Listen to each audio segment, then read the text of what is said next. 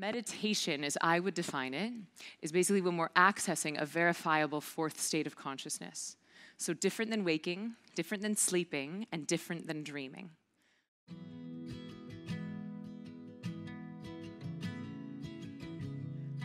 when you start to cultivate a meditation practice, you actually move into a fourth state of consciousness, okay? And in this state of consciousness, the right and left hemispheres of the brain start to function in unison. And this is important because your left brain is in charge of the past and the future, and your right brain is in charge of the right now. Left brain critical thought, right brain creative thought. Left brain, I suck, I suck, I suck, I'm gonna die with cats eating my face. Right brain, write that book, call that guy. Okay, so we actually want to have both of these guys functioning at the same time, right brain and left brain. So when we start meditating, we're accessing this fourth state of consciousness. Um, and when I say that it's like a verifiable state of consciousness. What I mean is that if you were to hook your brain up to an EEG machine, which is electroencephalography hardware, there are eight classic points on the right brain and eight classic points on the left. And in waking, sleeping, and dreaming states of consciousness, the right and left hemispheres of the brain are functioning separately. But in this fourth state of consciousness, all 16 leads of EEG rise and fall in unison. Now, when you start meditating, instead of a small part of the brain lighting up like it does in mindfulness, the whole brain lights up. And that starts to increase something called neuroplasticity.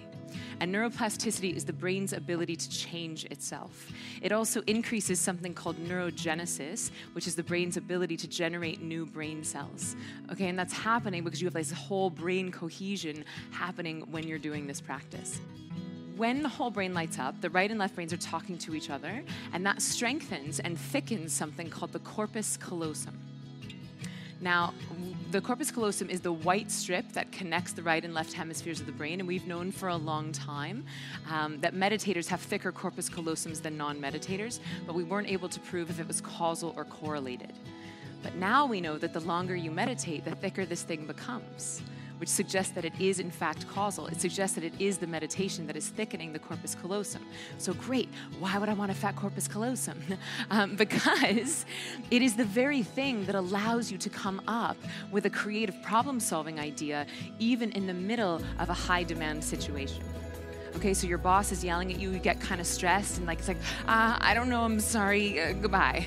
Um, or you get into a fight with your partner and it gets pretty heated and then it gets really heated and then eventually you just like shut down and retreat to the bedroom and about two hours later you start coming up with all these hilarious witty comebacks and you're like why why couldn't i have thought of that in the moment um, well my hypothesis is is that the thicker your corpus callosum is the easier it is for you to come up with all those witty comebacks when it counts right? Because none of you guys care how hilarious or amazing or enlightening I was last night in my hotel room when I was making my notes for this.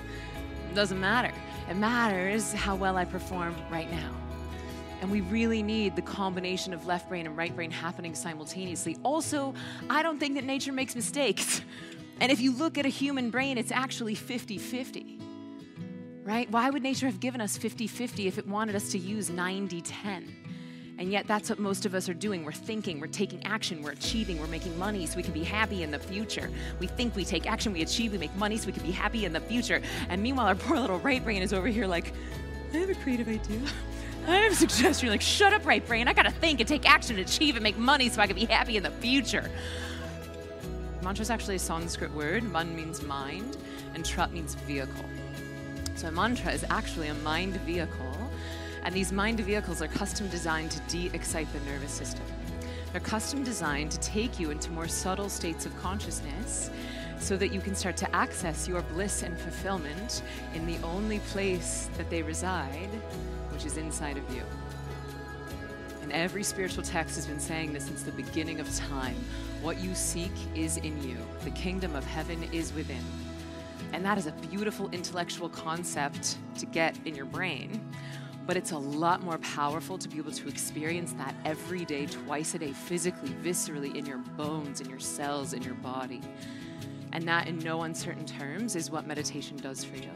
It's giving you access to your fulfillment inside of you. How kind are you? How compassionate are you? How present are you? How's your sleep? How's your sex? How's your parking karma? How creative are you? Okay? Um, because when you give your body the rest that it needs, when you're giving your body that deep healing rest, rest that's two to five times deeper than sleep, then the body knows how to heal itself. And one of the things that it heals itself from is stress. And so that stuff has to go somewhere.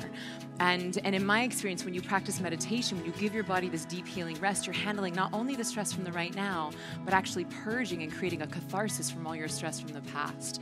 And that's actually the thing that up levels your performance capabilities.